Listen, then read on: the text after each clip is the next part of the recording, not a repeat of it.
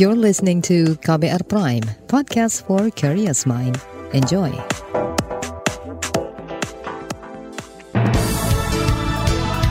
Selamat pagi saudara, senang sekali kami bisa menjumpai Anda kembali melalui program Buletin Pagi edisi Senin 22 Agustus 2022 bersama saya Sindu Darmawan. Sejumlah informasi pilihan telah kami siapkan di antaranya pemerintah segera telusuri kontak erat satu pasien cacar monyet. KPK tetapkan Rektor Unila tersangka kasus suap. Menparekraf buka festival Pacu, jalur dukung geliat ekonomi daerah. Inilah Buletin Pagi selengkapnya. Terbaru di Buletin Pagi. Saudara pemerintah mengumumkan satu kasus terkonfirmasi cacar monyet pada akhir pekan lalu. Juru bicara Kementerian Kesehatan Muhammad Syahril menyebut pasien tersebut laki-laki berusia 27 tahun warga Jakarta dan merupakan pelaku perjalanan luar negeri PPLN yang mengklaim saat ini pasien dalam kondisi stabil dengan gejala ringan seperti demam, ruam di telapak tangan, kaki serta muka dan pembesaran kelenjar limfe. Kata Syahril, pasien tidak memerlukan perawatan intensif dan hanya isolasi mandiri di rumah. Sudah ada 23 kasus yang sudah kita tangani, 23 di antaranya adalah telah disingkirkan karena setelah melalui berbagai proses PCR-nya negatif ya sebanyak 22 orang. Dan hari ini pasiennya ada yang satu terkonfirmasi ya dari DKI Jakarta. Orang laki-laki dapat laporan pemeriksaan PCR eh, kemarin malam. Syahril menyatakan untuk mengantisipasi meluasnya cacar monyet, pemerintah telah memperketat penapisan di berbagai pintu masuk, khususnya bagi PPLN yang berasal dari negara-negara dengan kasus tinggi cacar monyet. Selain itu, pemerintah berupaya menyediakan 10.000 vaksin monkeypox dan 1.200 reagen untuk pemeriksaan PCR massal. Dinas Kesehatan DKI Jakarta mulai melacak siapa saja kontak erat pasien terkonfirmasi cacar monyet. Pelacakan dilakukan setelah Pemprov memperoleh informasi satu pasien positif asal Jakarta. Kepala Dinas Kesehatan DKI Jakarta Widya Stuti mengatakan pelacakan kontak erat dilakukan kepada keluarga pasien atau mengikuti aturan sesuai COVID-19. Standar itu digunakan karena WHO belum mengeluarkan aturan terkait jumlah kontak erat yang harus diwaspadai langsung dilakukan langkah-langkah awal. Jadi pasien ini datang dengan keluhan tertentu dan pihak rumah sakit dengan sigapnya bisa mengidentifikasi bahwa ini bagian dari suspek monkeypox. Kemudian pihak rumah sakit langsung berkoordinasi dengan dinas kesehatan untuk melakukan uh, pendalaman kasus. Kadinkes DKI Widya Stuti mengklaim sejak WHO menetapkan cacar monyet sebagai wabah, Pemprov telah menginstruksikan kepada semua rumah sakit untuk mewaspadai gejala monkeypox dan alur penanganannya. Saudara kalangan parlemen turut bereaksi merespons temuan kasus pertama cacar monyet di Indonesia. Anggota Komisi Kesehatan DPR, Rahmat Handoyo mendorong pemerintah segera menyediakan vaksinasi yang tepat. Menurutnya, vaksinasi tidak harus diberikan untuk seluruh masyarakat, namun khusus kelompok rentan kita juga harus mempersiapkan uh, pasang kuda-kuda lah gitu. Negara seperti Amerika, Spanyol kan juga sudah menyiapkan vaksin ya, karena sudah setelah terkonfirmasinya banyak rakyat yang terkonfirmasi. Ingat loh yo, bulan Juni kemarin baru 33 negara di dunia. Bulan Agustus hampir 100 negara, pengalihan hampir 100 persen loh. Bahkan termasuk jumlah dari sisi jumlah juga semakin banyak. Terlebih uh, WHO sudah menyampaikan bahwa ini ada darurat global kesehatan. Ya memang serius. Rahmat juga meminta ada pelatihan secara masif untuk tenaga kesehatan. Pelatihan diperlukan agar para nakes dapat mendiagnosa pasien cacar monyet lebih cepat. Di samping itu, edukasi, edukasi holistik tentang gejala monkeypox juga harus diberikan kepada masyarakat agar lebih waspada. Sementara itu, Ikatan Dokter Indonesia IDI mengusulkan ada satu rumah sakit khusus untuk menangani pasien cacar monyet di setiap daerah. Hal itu disampaikan Ketua Satgas COVID-19 Pengurus Besar Ikatan Dokter Indonesia PBID Zubairi Jurban. Kata dia pasien bergejala berat perlu penanganan khusus untuk mencegah terjadinya kefatalan. Sedangkan pasien dengan gejala ringan tidak perlu dirawat di, di rumah sakit, cukup mengisolasi diri dengan pemantauan dan perawatan tenaga kesehatan.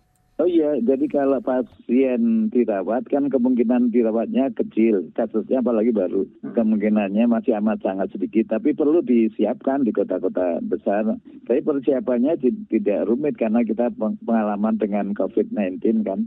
Jadi ada beberapa pilihan, jadi satu rumah sakit khusus untuk seluruh kota besar mungkin sudah cukup. Tidak harus setiap rumah sakit punya tempat isolasi untuk cacar, karena kemungkinannya kan kecil. Itu tadi pengurus PBID Zubairi Jurban. Sementara itu epidemiolog Universitas Griffith Australia, Diki Budiman menilai potensi cacar monyet bisa menjadi pandemi seperti COVID-19 relatif kecil. Itu karena 30% persen penduduk dunia sudah memiliki antibodi tersendiri dari proteksi silang vaksinasi smallpox atau cacar biasa. Saudara pada Juni lalu, Organisasi Kesehatan Dunia WHO mengumumkan status darurat wabah cacar monyet. Status itu ditetapkan setelah wabah menyebar ke 94 negara dan terdapat 41 ribuan kasus terkonfirmasi. Terbanyak ditemukan di Amerika Serikat dengan 14 ribuan kasus disusul Spanyol, Brasil, Jerman, dan Inggris. Informasi soal upaya pemerintah menurunkan harga pesawat akan hadir sesaat lagi. Tetaplah di Buletin Pagi KBR. You're listening to KBR Pride, podcast for curious mind. Enjoy!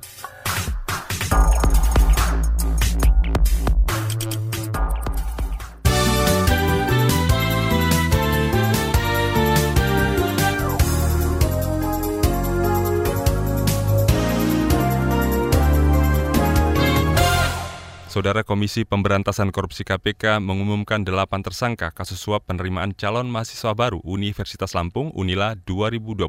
Hal itu disampaikan Wakil Ketua KPK Nurul Gufron kemarin. Tim KPK telah mengamankan delapan orang di wilayah Lampung, Bandung, dan Bali. Saudara KRM, Rektor Universitas Lampung periode 2020-2024. Dua, HY, Wakil Rektor 1 Bidang Akademik Universitas Lampung. Tiga, MB, Ketua Senat Universitas Lampung. Empat, BS, Kepala Biro Perencanaan dan Hubungan Masyarakat Universitas Lampung. 5. ML, dosen. 6. HF, Dekan Fakultas Teknik Universitas Lampung. 7. AT, Ajudan KRM. 8. AD, swasta.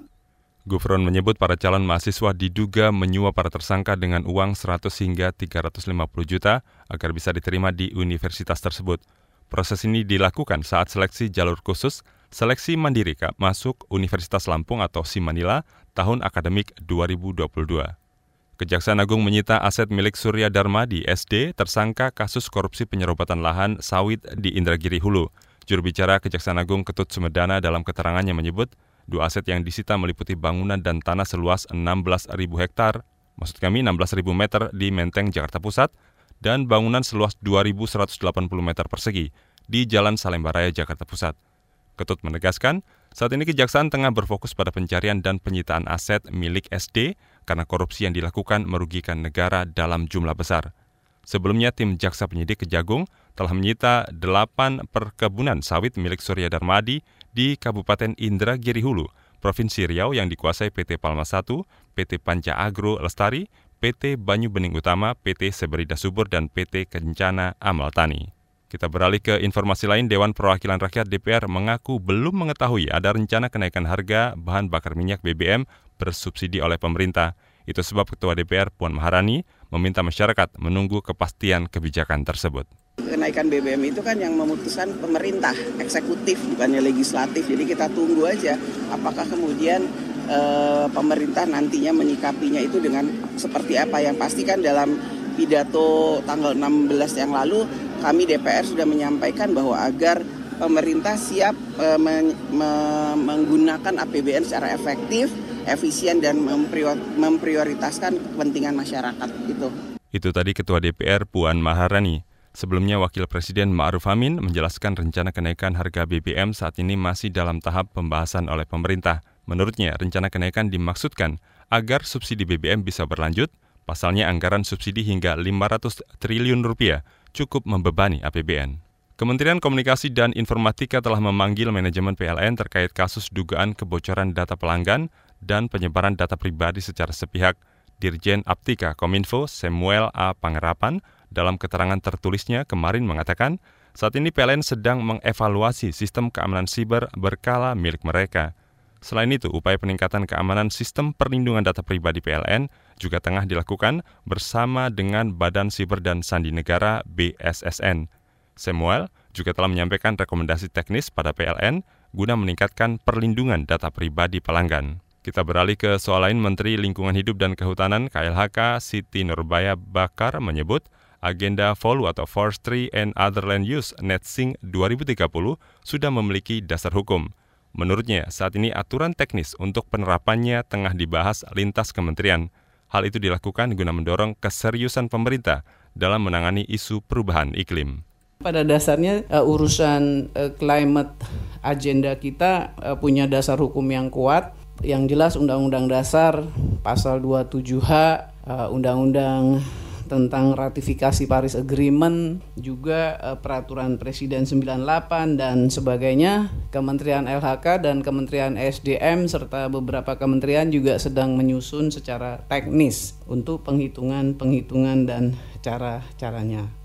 Saudara konsep Indonesia Volunetzing 2030 merupakan rencana pencapaian penurunan emisi gas rumah kaca GRK sektor kehutanan dan penggunaan lahan. Menteri Siti berkomitmen akan membangun partisipasi masyarakat untuk mencapai tersebut, antara lain dengan bersama-sama menanggulangi kebakaran hutan dan lahan, menekan deforestasi, penguatan konservasi, dan mengendalikan ataupun memperkuat biodiversitas. Pemerintah menyebutkan tiga upaya yang akan dilakukan untuk menurunkan harga tiket pesawat yang tinggi. Menteri Perhubungan Budi Karya Sumadi mengatakan, salah satu upaya tersebut ialah meminta diskon harga tiket pada maskapai. Upaya-upaya itu dilakukan agar tingginya harga pesawat tak menyebabkan inflasi. Ada tiga hal yang pokok yang kita akan lakukan. Yang pertama adalah bagaimana kita minta kepada seluruh stakeholder, terutama kepada airline, untuk melakukan upaya-upaya tidak membuat tarif itu tinggi, harga lebih murah, memberikan diskon, eh, memberikan ruang-ruang efisiensi dan sebagainya. Upaya kedua meminta Pemda, maskapai, dan penumpang memaksimalkan waktu-waktu tertentu yang mencontohkan ada promo diskon tiket pesawat agar publik bisa mendapat tiket murah. Sedangkan upaya ketiga adalah menurunkan atau menghilangkan pajak pertambahan nilai PPN aftur menjadi 5 persen. Hal ini tidak terlepas dari dampak kenaikan harga aftur yang membebani maskapai. Kita beralih ke berita mancanegara. Jepang mempertimbangkan untuk mengerahkan seribu rudal jelajah jarak jauh untuk meningkatkan kemampuannya dalam menangkal potensi serangan Cina. Dilansir dari surat kabar Yomiuri, rudal-rudal itu akan dimodifikasi dengan senjata yang ada untuk meningkatkan daya jangkauannya dari 100 km hingga 1000 km. Adapun senjata yang diluncurkan oleh kapal atau pesawat akan ditempatkan terutama di sekitar Pulau Nansei Selatan dan diyakini mampu mencapai wilayah pesisir Korea Utara dan Cina. Namun perwakilan dari Kementerian Luar Negeri Jepang belum menanggapi laporan tersebut. Berdasarkan konstitusi pasca perang, Jepang hanya dapat mengerahkan kemampuan militernya untuk membela diri. Namun negara tersebut telah meningkatkan pengeluaran militernya dan menerapkan strategi yang lebih tegas dalam beberapa tahun terakhir. Kita beralih ke berita olahraga. Manchester City bermain imbang 3-3 melawan Newcastle United dalam laga pekan ketiga Liga Premier Inggris di St. James Park Senin dini hari tadi. Gol-gol Newcastle tercipta lewat Miguel Almiron, Callum Wilson, dan Kieran Trippier. Sementara gol-gol tim tamu dicetak Ilkay Gundogan, Erling Haaland, dan Bernardo Silva.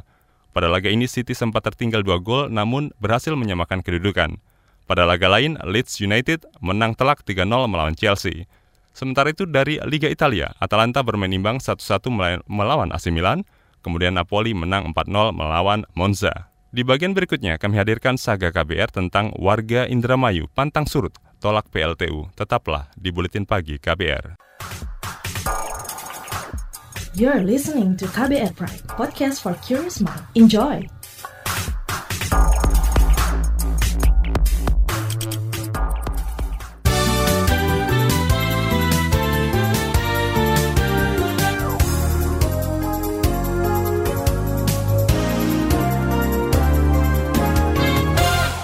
Saudara, ada napas baru dalam perjuangan seratusan warga Mekarsari, Indramayu, Jawa Barat yang tergabung dalam jaringan tanpa asap batubara Indramayu atau Jatayu. Akhir Juni lalu, Jepang dikabarkan batal mendanai pembangunan pembangkit listrik tenaga uap 2.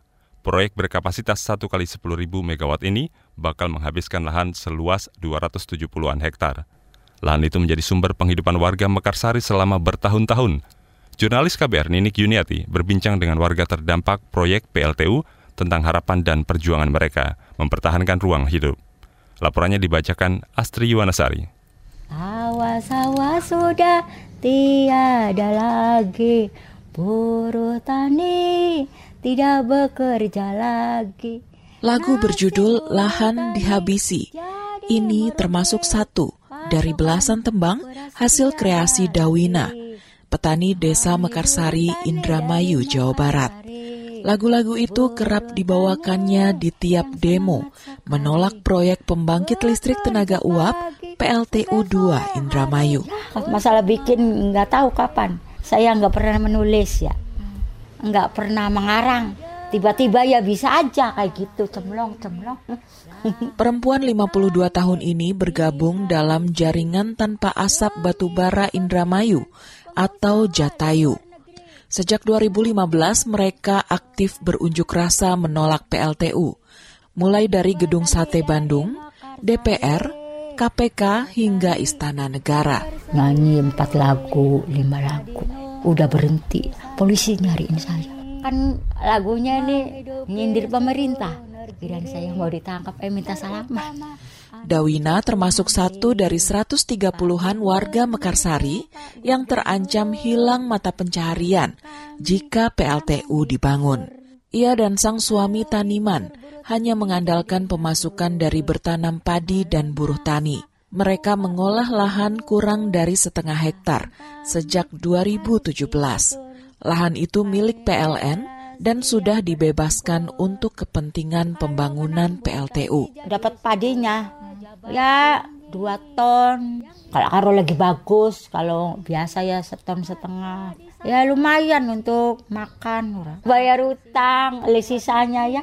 Sang suami Taniman bahkan sempat masuk penjara karena memprotes pembangunan gardu induk tegangan tinggi Gitet PLN pada 2018. Dawina yakin suaminya dikriminalisasi karena konsisten menolak PLTU sedih kasihan sedih. Orang-orang mah nasibnya baik menolak PLTU bangga di penjara. Saya menasibnya jelek. Alhasil selama enam bulan Dawina menanggung beban keluarga seorang diri. Insiden itu tak menyurutkan semangat Dawina untuk berjuang mempertahankan ruang hidup. Dawina juga khawatir dengan dampak PLTU bagi kesehatan. Apalagi rumahnya hanya berjarak ratusan meter dari lokasi pembangunan. Ya nomor satu itu dampak asap batu bara itu. Saya punya tempat tinggal di sini, rumah satu-satunya di sini. Keresahan serupa dirasakan Mistra. Petani Mekarsari berusia 38 tahun ini juga mengolah lahan kurang dari setengah hektar di lokasi PLTU 2 sejak 2018. Mistra gundah lahan garapannya bakal tergusur. Ia enggan merantau lagi keliling Nusantara, mengais nafkah sebagai buruh nelayan seperti beberapa tahun lalu. Kita ini warga, butuh makan, butuh hidup sehat, butuh kenyamanan. Keinginan masyarakat sini ya jangan sampai dibangun. Biar saya itu nggak ke mana-mana, biar saya itu selalu mendampingi anak istri saya, selalu kasih makan untuk anak istri saya. Pekerjaan sampingan sebagai nelayan udang rebon pun tak bisa jadi andalan. Sebab kini panen udang makin seret. Ya sekarang sih bulan 12, 1, 2, 3, sampai 4 lah. 4 itu sudah tipis. Nggak seperti dulu. Kakek saya itu setiap hari dapat. Jangankan musim hujan, nggak musim hujan.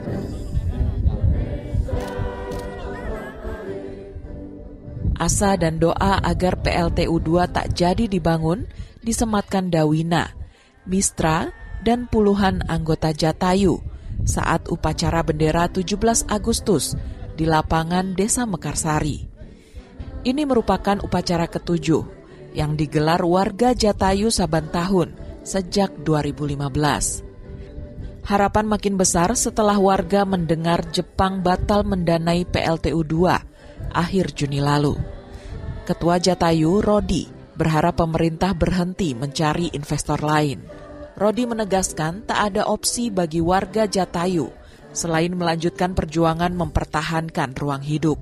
Didatangkan saya atau saya mendatangkan beliau, saya siap untuk diadu. Untuk argumen mengenai keadaan yang ada di tanah saya. Karena saya yang merasakan dan saya yang betul-betul tahu, bukan orang-orang yang di atas yang tahu. Demikian Saga KBR, saya Astri Yuwanasari. Saudara informasi dari berbagai daerah akan hadir usai jeda tetaplah bersama kami di Buletin Pagi KBR. You're listening to KBR Pride, podcast for curious mind. Enjoy!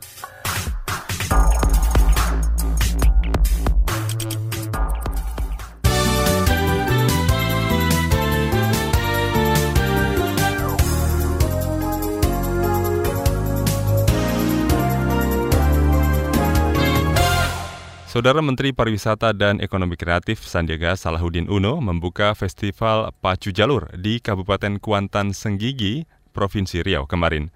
Kata Sandi, pemerintah akan terus mendukung adanya festival kebudayaan untuk menarik wisatawan demi membangkitkan ekonomi sektor wisata bahwa kebangkitan kita sebagian ditopang oleh kebangkitan berbasis event. Event-event daerah ini akan membuka peluang usaha, akan menggeliat ekonomi, akan terlihat UMKM-UMKM yang mendapatkan omset. Karena ekonomi kita sekarang masih menghadapi banyak tantangan. Tapi bersama dengan Bapak Presiden, Pak Wamen, kami semua berkomitmen untuk membangkitkan ekonomi kita berbasis masyarakat dan UMKM.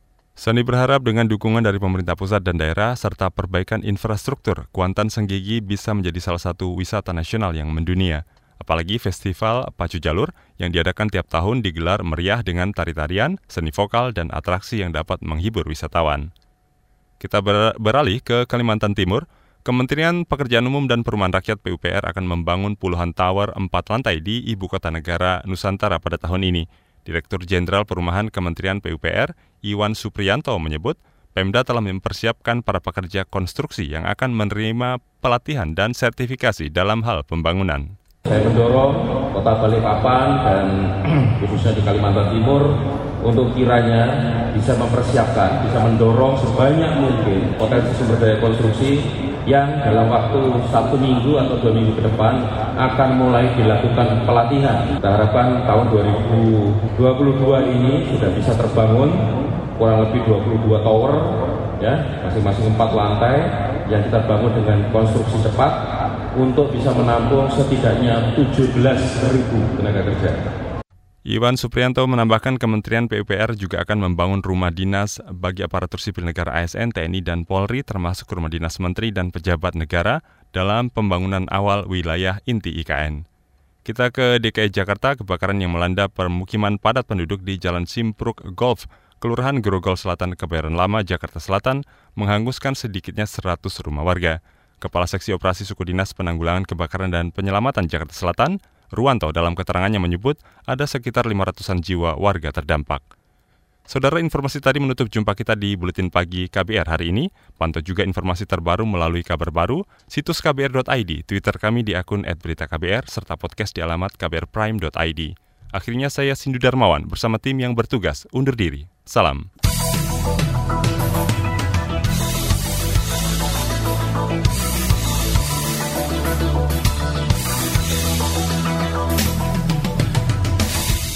KBR Prime, cara asik mendengar berita. KBR Prime, podcast for curious mind.